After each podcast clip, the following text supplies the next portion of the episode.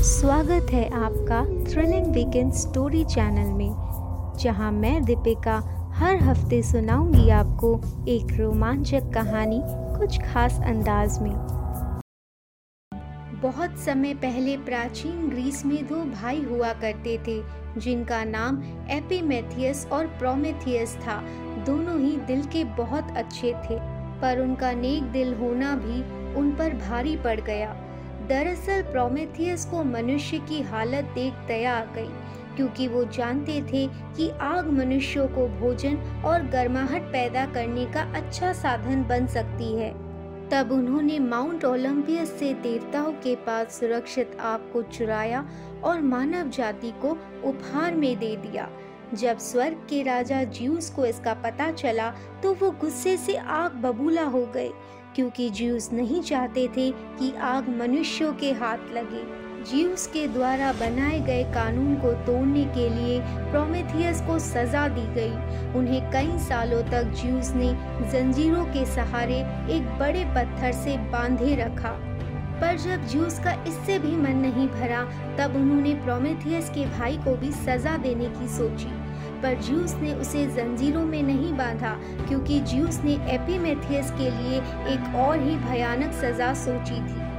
Juice ने हफीस्टस को अपने लिए एक सुंदर बेटी बनाने को कहा। तब हफीस्टस ने चिकनी मिट्टी और पानी मिलाकर एक सुंदर लड़की की मूर्ति बनाई, जिसके बाद एथेना ने उसे एक रेशमी कपड़े से सजाया और साथ ही सिलाई की कला भी सिखाई। एफ्रोडाइट ने उसे नम्रता और सुंदरता प्रदान की। पीथो ने उसे सोने के आभूषण दिए। थोराई ने उसके घने बालों को फूलों के ताज से सजाया। हर्मीस ने उसे मधुर आवाज़ दी और ज्यूस ने उसका नाम पेंडोरा रखा। पेंडोरा पृथ्वी की पहली औरत थी।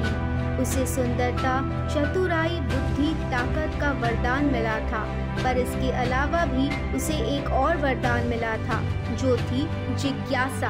वही जिज्ञासा जो ज्ञान को जन्म देती है। पर पेंडोरा की जिज्ञासा ने तो किसी और ही वस्तु को जन्म दिया था। जब पेंडोरा पृथ्वी लोक पर जाने के लिए पूरी तरह से तैयार थी तब ज्यूस द्वारा उसे शादी का एक उपहार मिला, जो कि एक बंद बक्सा था। पर बक्से के साथ पेंडोरा को मिली उसे कभी ना खोलने की चेतावनी। उस रत्न जड़ित बक्से के साथ पेंडोरा की शादी एपीमेथियस से कर दी गई। हालाँकि प्रोमेथियस ने अपने भाई को पहले ही चेतावनी दी थी कि ज्यूस के द्वारा दिए गए किसी भी दिव्य भेंट को वो ना ले। पर पेंडोरा की खूबसूरती के सामने वो सब कुछ भूल चुका था। शादी के बाद अपनी जिज्ञासा के चलते पेंडोरा ने उस बक्से को खोलने के कई प्रयास किए। पर एपीमेथियस हमेशा उसे रोक देता था, क्योंकि वो ये तो जानता था कि इसमें जूस की कोई चाल है। पर वो रत्नों से सजा बक्सा हमेशा पेंडोरा को अपनी ओर आकर्षित करता था। उसे ऐसा लगता था जैसे उस बक्से में से उसे कोई पुकार रहा हो।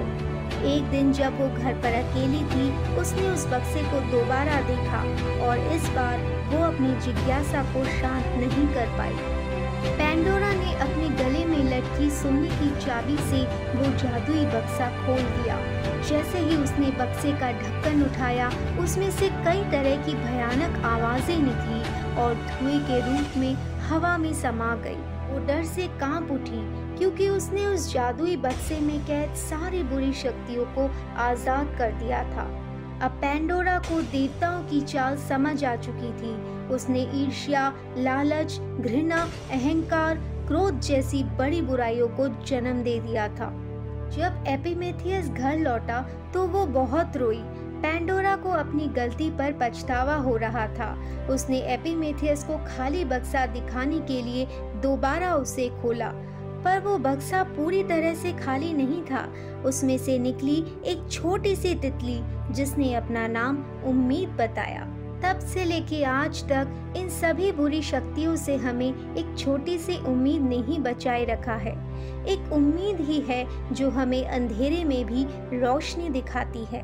पेंडोरा की उत्सुकता मानव जाति के लिए भले ही अभिशाप बनी हो, पर इसने दुनिया को आशा जैसी एक खूबसूरत भेंट भी दी है। तो आज के लिए बस इतना ही। अगर आपको ये कहानी अच्छी लगी हो तो प्लीज़ इसे शेयर करें और सुनते रहें थ्रिलिंग वीकेंड्स की रोमांचक कहानियाँ स्पॉटिफाई पर।